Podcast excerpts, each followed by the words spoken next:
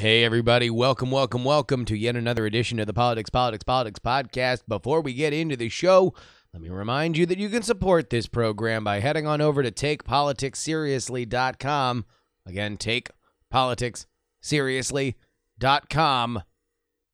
That's where you can get to our Patreon. Support the show. Get a bonus episode on Monday. Get a bonus episode on Friday. The three dollar Club has never been more poppin'. Go ahead and join it right now. Take Politics Seriously. Com. And a reminder that we have a great interview episode out already in the feed. Go ahead and check it out. It is with my buddy Colin Dabkowski. He's the art critic for the Buffalo News. We went through a, a bunch of the candidates' playlists. You can find those playlists at uh, my web zone, politics politics politics dot com. Listen to the episode, listen to the playlist, and scratch your head as to why every single one of these candidates are apparently gigantic Lizzo fans. All right, now we're talking about how we support the show. What do you say we just do the damn thing?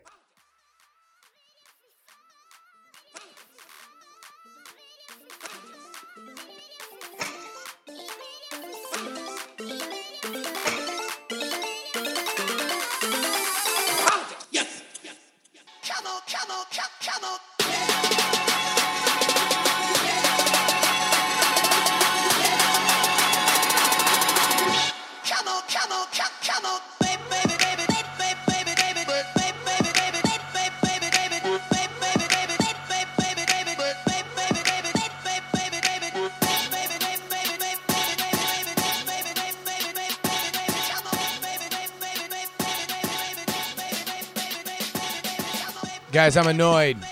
I'm annoyed. I'm very, very cheesed off. Not that you're listening. I love that you're listening. Welcome to the Politics, Politics, Politics show. My name is Justin Robert Young. I'm annoyed. I'm upset. I made three lead pipe lock predictions for last night's debate. Three lead pipe lock predictions. You can get my full immediate reactions. That's already in the feed right now. But before the debates happened, I made three lead pipe lock, lead pipe lock predictions. And they all came true. Each and every one of them. They just didn't come true with the people that I said they were going to come true with. Ah! Oh, I'm so annoyed at some of the people that disappointed me.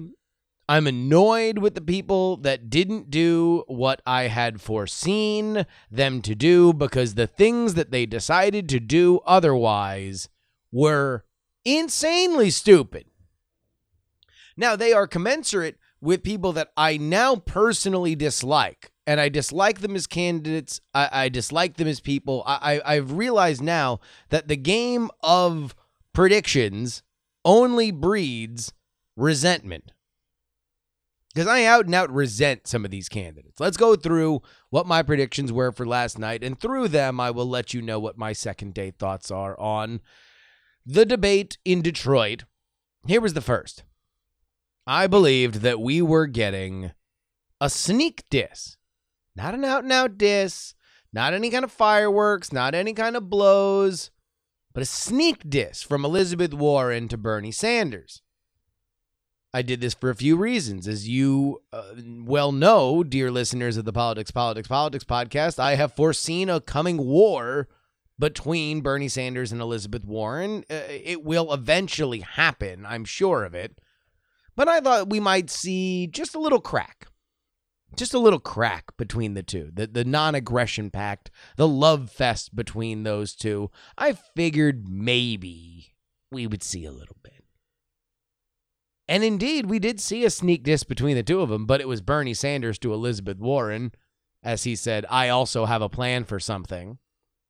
Kind of a funny little line, but it is a little bit of a dig of like, hey, lady, just because you have a Medium account doesn't mean you have a monopoly on ideas. But by and large, they were certainly very active. They were punching, but it wasn't against each other. They were double dragons. Uh, uh, the the goons that were dispatched toward them and were absolutely eliminated immediately like putties in Power Rangers We're the desperate moderates. These are guys that probably won't see another debate stage again and desperately assumed that the only way that they could stay on the debate stage was to be a viable, moderate answer if you don't like Joe Biden. So what do you do? Well, you attack the two leading progressives. Now, I thought I knew. I don't know why I went full Rush Limbaugh there. I thought that I knew exactly who the non-socialist candidate would be. I did. Snurdly, I know. I know. I assumed that it would be Amy Klobuchar. I honestly thought she was going to go and define herself. Look, she's she's kind of a middle-of-the-pack candidate right now, and we have watched two female candidates kind of ascend themselves uh, into the stratosphere. Uh, Amy Klobuchar still languishing amongst the one percent to two percent uh, qualifiers. There's a question on whether or not she's going to be able to, to to qualify for debates going forward, whether it be this debate floor or the next. She really needs something. She needs to differentiate herself. I assumed that all these other dudes, all these other dudes doing it, it would not have meant as much as if Klobuchar did it. Honestly, I felt that that was the move for her. She did not take it. Literally everybody else on stage took it. She did not take it. So there was the second of my lead pipe locks. And and I, I, I'm going to say right now, I'm annoyed. I am annoyed with Amy Klobuchar. I honestly don't know what the point of her candidacy is going to be. Because you can go out there and say, I'm Midwestern. I'm Midwestern. Midwestern values. I go and talk to the people when they need to be talked to. Do I think the Medicare for All is the best idea? No, but but uh, I'm going to go out there. Like, but she didn't even say it like that. She doesn't even have a pointed policy position. She literally is just saying, I'm from the Midwest. Well, then speak to the people that are in the Midwest, Amy. Amy. Speak to the people. Like when when you say Midwest, when you say Rust Belt, what are you really talking about? You're talking about Obama to Trump voters. You're talking about the fact that Ohio went to Trump. You're talking about the fact that Michigan went to Trump. That's what you're talking about. You're talking about people who buy Kid Rock records. Amy. So if you're talking to those people, then what do they want to hear about? In my mind, uh, uh, they are people that probably are not super into the idea of losing their private health insurance. And, and Tim Ryan did a fairly good job of spelling out exactly why. That a lot of these people are, are part of very, very powerful unions, like the auto workers union. So you can tell them, hey, look, I swear to God, Medicare for All is going to be the best. But if you're talking about taking away private health insurance, then you're telling them that there's going to be, at the very least, a disruption in their coverage. Even if you believe that Medicare for All is a slam dunk and it's absolutely going to be better than any kind of private insurance that could be negotiated, then you have to at least admit that it's going to be a disruption. You have to at least speak to those fears. I don't know why Amy Klobuchar is running for president. I don't. And I pay a lot of attention to this. God forbid you're just somebody that turned on the television because they heard there were a bunch of politicians arguing. I have no idea what you would latch onto. I have no idea what your issues are. I have no idea why you are running for president. I would say you are the most why candidate on that stage, Amy, if it weren't for the fact that you were sharing a stage with Beto O'Rourke. You can't spell Beto without the why. He was my third prediction. And this was a little bit of a shot in the dark. I didn't know exactly where we were going with this one. I didn't know exactly what was going to happen. But I assumed that Beto was going to do the dumbest possible thing on stage because he's a bad candidate. He's not good at running for president. And so faced with a campaign in turmoil, at a moment where he needed to prove himself on a stage uh, uh, that he had previously damaged his campaign like he did in Miami, what would Beto O'Rourke do? Well, if you're selling him short like I am, then you are assuming the dumbest possible thing. And what I assume the dumbest possible thing would be is to look at the fact that Eric Swalwell, the former uh, candidate, uh, a representative from California, who ran on an anti-gun control or an anti-gun, a pro-gun control single-issue campaign, he's out of the race. So what do you do? Well, if you're Beto and you're totally short-sighted, you double down on gun control. You say, now I'm the gun control candidate. And maybe a little cynically, you understand the fact that with the Gilroy Garlick shooting, that you have something that is out there in the news cycle that you can be the champion of. You propose some hilariously unrealistic uh, a policy goal and you move forward. I assumed that was going to be the issue that he would double down on. Instead, he doubled down on two issues. One more laughable than the last. The first was kind of where I thought the gun control thing would come from, which is reparations. Beto O'Rourke, gangly white guy, the guardian of reparations. Now, almost immediately he got blown out of the water on this because he proposed starting a, you know, a study to investigate a action committee to uh, maybe eventually draw up a PowerPoint that would propose possible reparations in the future within the next fifty to one hundred years. And then Marianne Williamson was the next one to speak, and she said, hell no, when I'm president, which is never, uh, we're going to issue up to, I think it was like five hundred million, five hundred billion uh, worth of reparations immediately, and I'm doing that on the basis of Uh, if we were to guess, or if we were to estimate how many forty acre and a mule portions we would be giving to all of the freed slaves post the Civil War, then that's what we're we're going to do, an, an amalgamation of that. So not only did, did Beto double down on something that I don't think he really has a base for, I don't think really the core people that would be excited about the idea of Beto are really excited about, but then he immediately got blown out of the water on it. Like, the point of doubling down on something is that you stake out a corner that nobody else is willing to go as far as you on, and within seconds, somebody went further than him. So, good job by you. The second is this.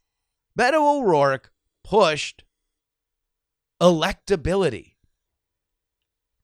Electability from Beto O'Rourke. He waited until now.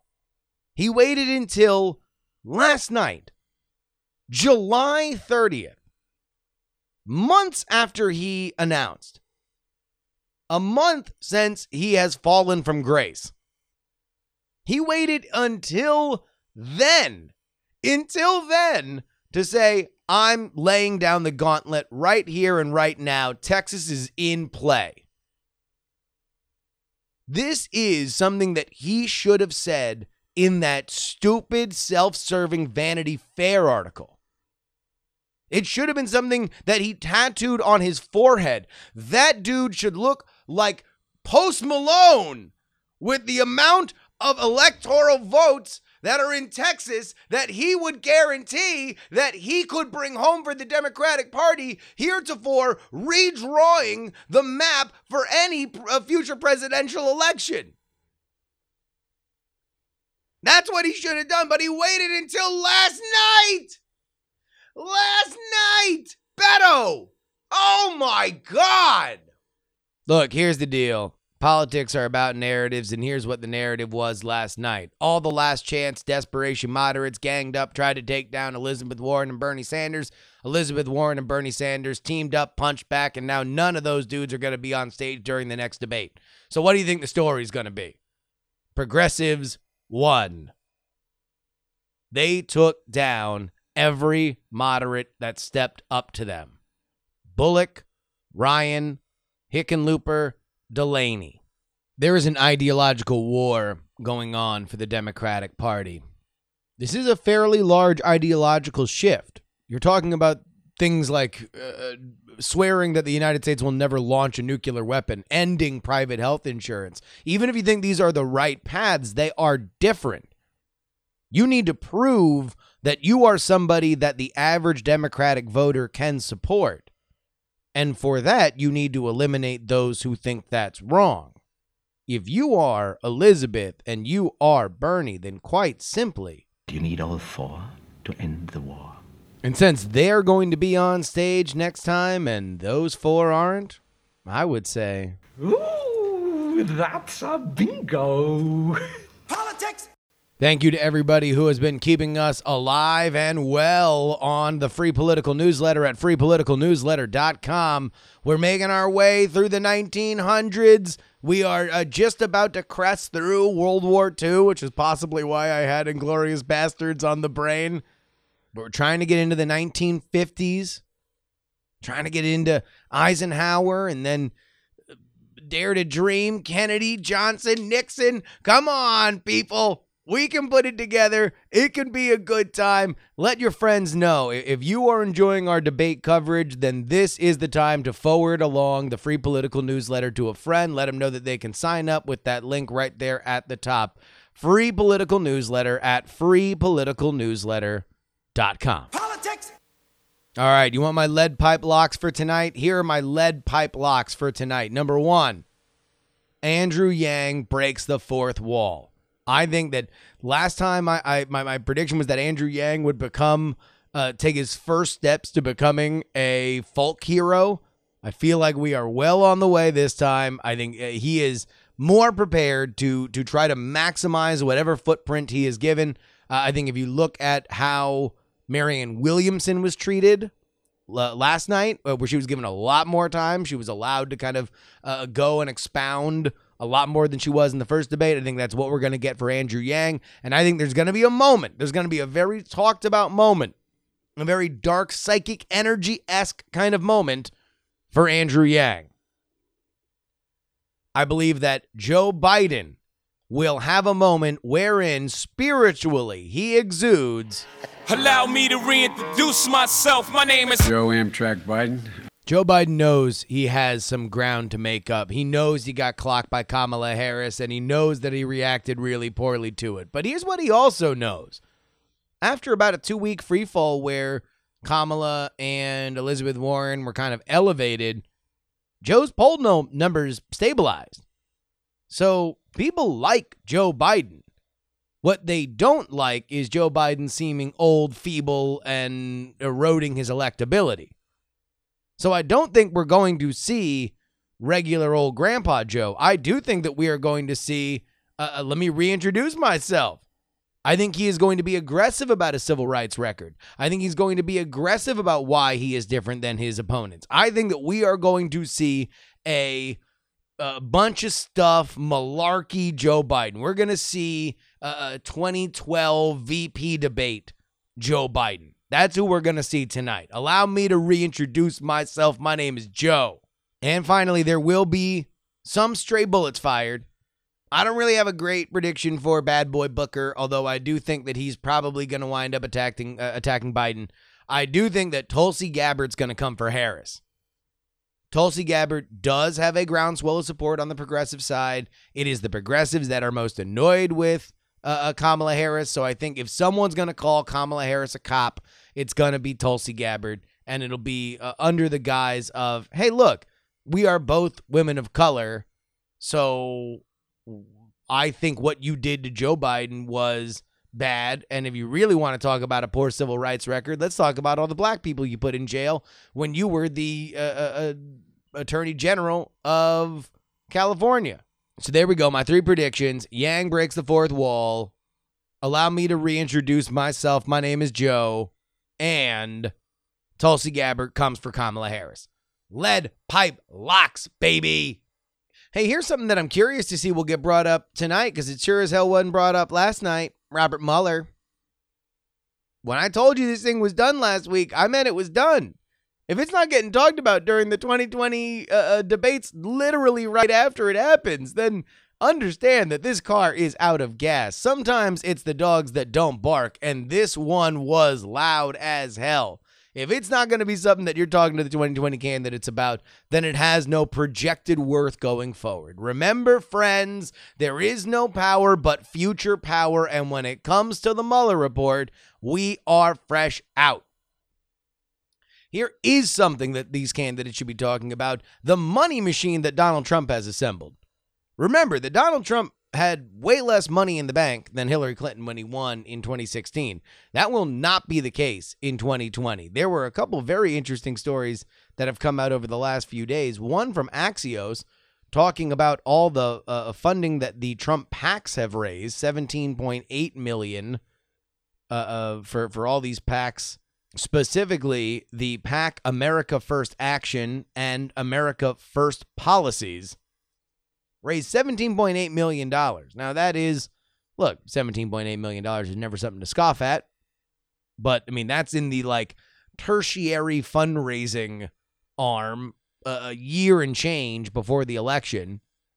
Meanwhile, Politico had a very interesting article about Trump's, quote, brilliant and sinister merchandising operation.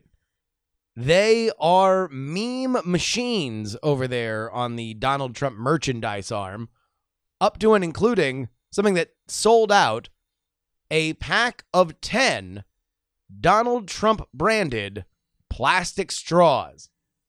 Among the other things that they've sold, uh, pencil neck Adam Schiff t-shirts, which, by the way, bear a very striking resemblance to the Barstool Sports uh, uh, clown Roger Goodell shirt, like in tone and in illustration, uh, which, I mean, just reveals a very, very interesting Venn diagram of who exactly they're selling to.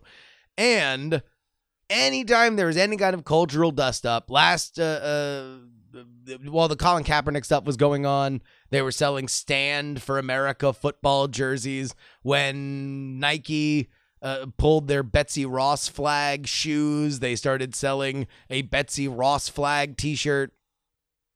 It's a fascinating machine, and one that has brought in a lot of money for Donald Trump. So something to watch out for.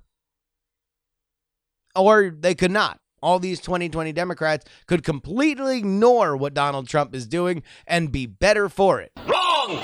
Oh. Well, in that case, it's probably time for a debate-themed version of the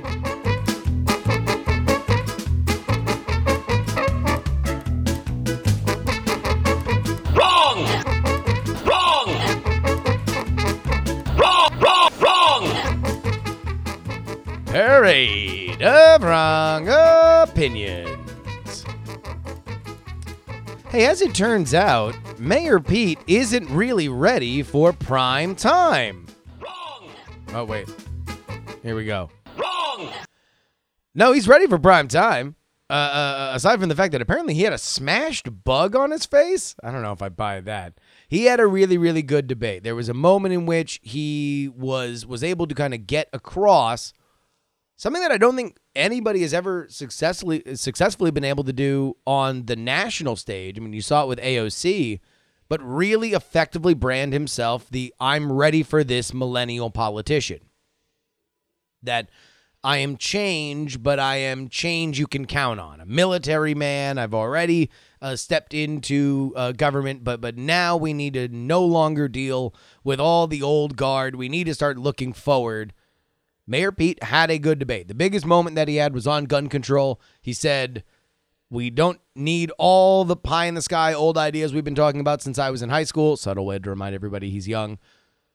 We need to take these concrete steps right now.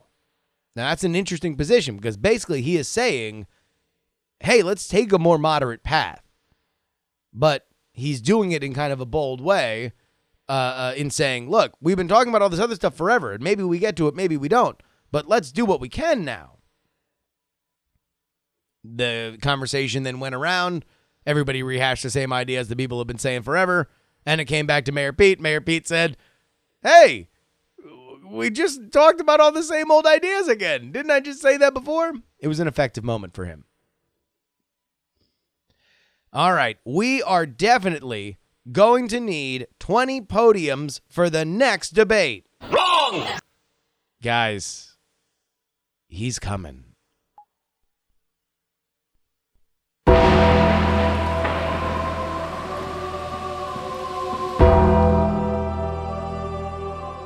Yeah. He's coming. He's coming for a lot of these people.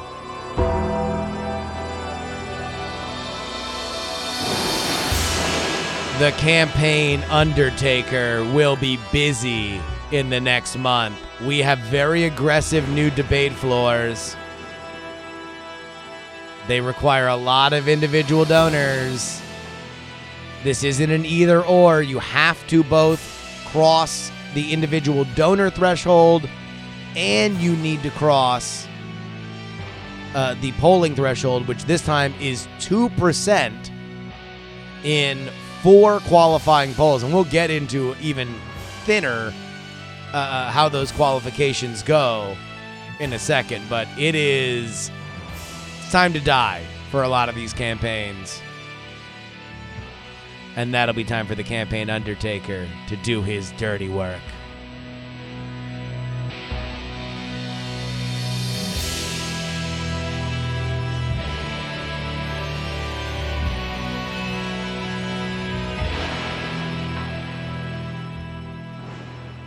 Hey, you want to know who really captured my imagination last night?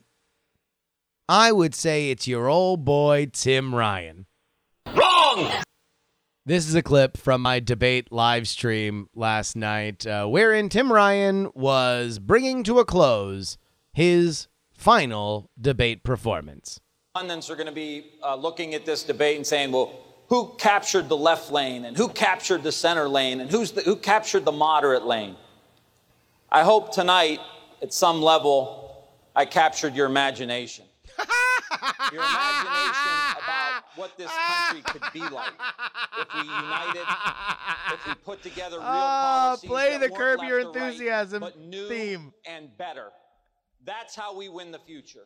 It's new and better. A new and better economy, a new and better education system, a new and better healthcare system that focuses on prevention, an education system that focuses on...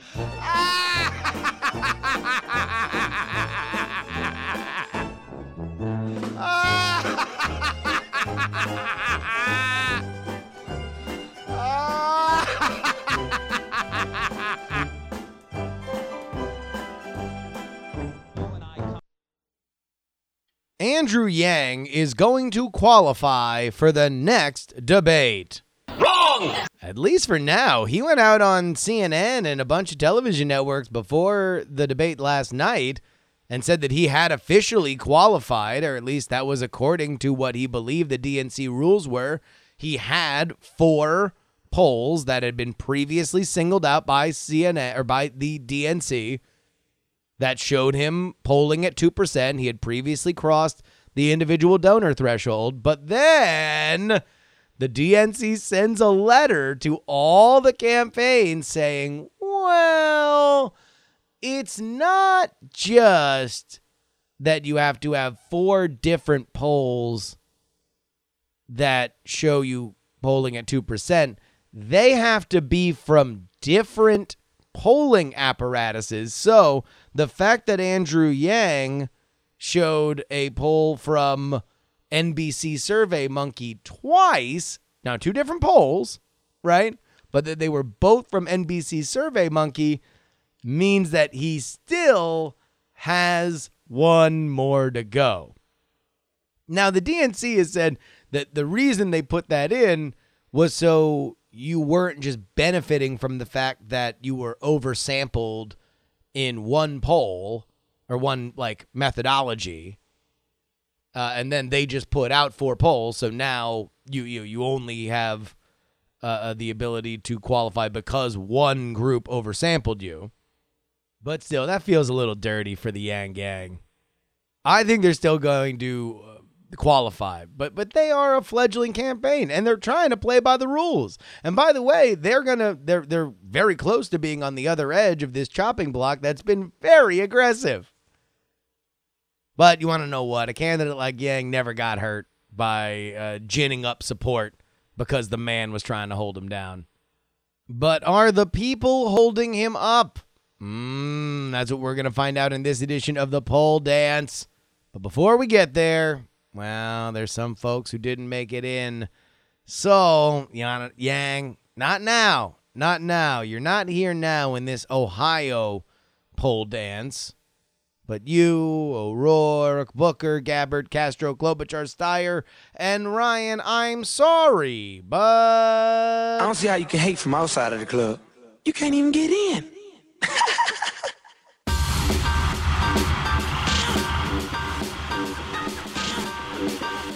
Oh, yeah. This is a Quinnipiac poll taken from July seventeenth to the twenty-second for the great state of Ohio. For so it goes, so goes the nation in this edition of the... Get on the floor if you got that booty. Oh!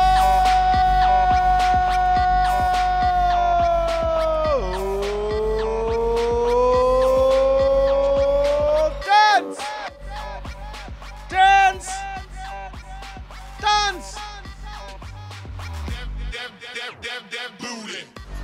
Stepping up first to the stage with six percent of respondents saying that they would be, that he would be their first choice for president. It is Mayor Pete Buttigieg.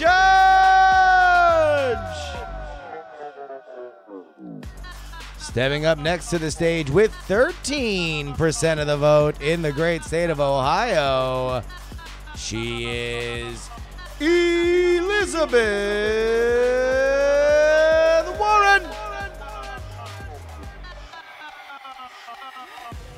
Tied for second place. We go first with the senior senator from Vermont, Bernie Sanders.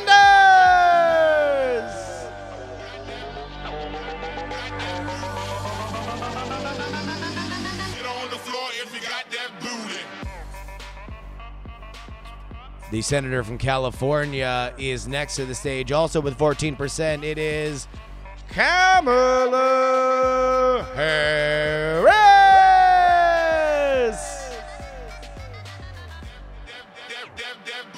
But your far and away headliner, big, big lead for Big Joe Biden.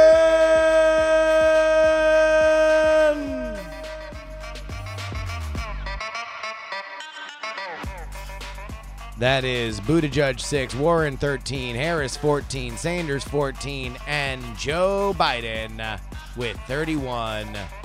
Early poll in the pivotal state of Ohio. Politics. What do you say we go ahead and get into? But your emails. You can send me an email, theyoungamerican at gmail dot com. Again, theyoungamerican at gmail dot com. Mike writes in after the debate, Pete has my vote now. Also, Liz said one of the dumbest things, paraphrasing, the U S shouldn't be the first nation to use a nuclear weapon preemptively. Um, we're the only country to use them preemptively. Also, also, Bernie is done. He never answered a direct question, always changed the subject to fit what he wanted to talk about. Down with old white people, Liz included. Now, uh, I don't, I mean, th- that gets into the question of, like, is it preemptive if you're already in the middle of a world war? I would, uh, uh, you know, I was joking around with uh, uh, Warren's wording last night that it's like, oh, we don't, you know, want to be the first person to do something. It's like, yeah, no, we wouldn't be the first to use a nuclear weapon. We'd be the third. Now, we're also the first and second, but we would be the third because we definitely dropped two bombs on Japan. As for Bernie uh, never asked, answering a direct question, look, that debate shaped up about as well as it could for Bernie. Bernie has a problem being the front runner because he, he's got a very, very, very well-polished, and I know when I say act, it makes it seem like it's disingenuous, but I don't mean that. I mean like a, a, a stump speech. He's got a message. He's got uh, emotional uh, uh, moments that he knows he needs to hit, because that's how you communicate a political message. But he's been working that for decades and decades. And so once he gets to the mountaintop and everyone's looking at him to say like, okay, cool, we're here. What next? He doesn't really have a what next. It's like, no, just listen to everything that I've been saying for decades. All that. You know, I don't know. You can press rewind, I guess. But when everyone's fighting him, he doesn't have to talk about the future. He can talk about why his ideas are solid, which he's great at. Like, this was an ideal situation for Bernie Sanders and Elizabeth Warren, although Elizabeth Warren does not have the same problem. Like, she's got a million different ideas that she loves to talk about. Sean writes, I was listening to the five thirty-eight podcast today, and if you find an article about uh, support of public option for all versus Medicare for all, the vintage Simpsons Treehouse of Horrors, abortion for all, boo, abortions for some, tiny flags for all meme would be fantastic. My significant other is a doctor in residency. Neither of us can come to a conclusion about health insurance. I have a friend whose wife works for an insurance company. She would lose her job uh, with full public health care. Another friend is a E R doctor. His job would be more secure with a public option because the hospital would always be paid. Drexel just closed a hospital because of costs. Nobody has a good answer to the gigantic, convoluted situation. Everyone deserves insurance coverage, but we can't put people on the street as a result. I mean, Sean, welcome to hell. Just Another Pilot uh, writes in, office union uh, MFers and their N R L A quick acting as tenactin settlements. I wish the N M B... All right, so this was all about the Bernie Sanders campaign getting rung up on... Uh, National Labor Board charges because somebody anonymously filed to the uh, Labor Relations Board uh, that somebody in the Bernie Sanders campaign was discouraging unionization, right? So they're a watchdog group for that. So Just Another Pilot wrote in this gigantic alphabet soup thing. So if you get it, if you get it, if you don't, don't worry about it.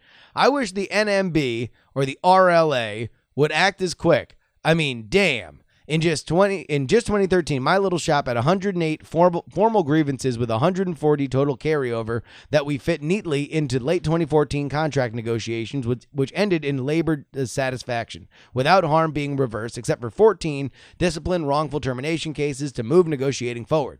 The Section six cases alone were illegally targeted and abrogated just to process the F T R wouldn't be brought up by the employees described.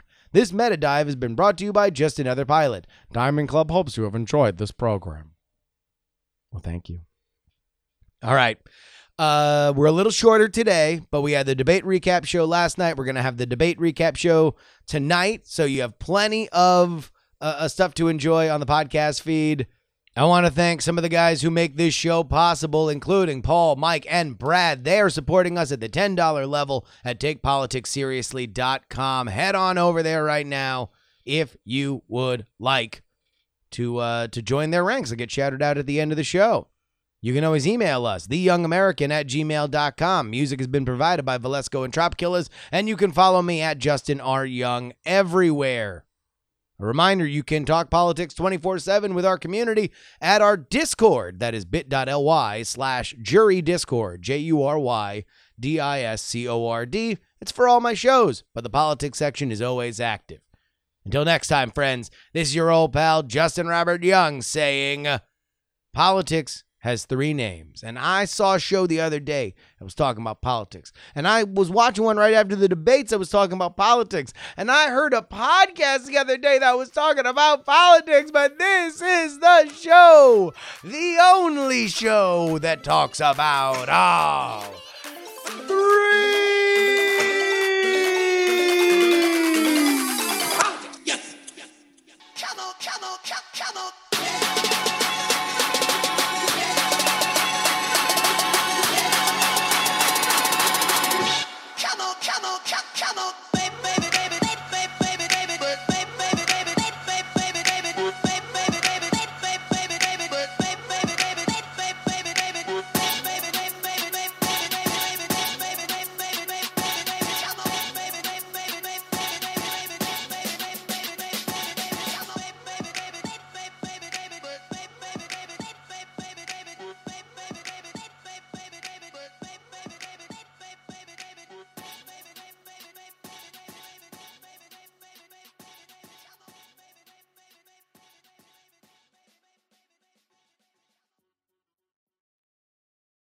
Diamond Club hopes you have enjoyed this program.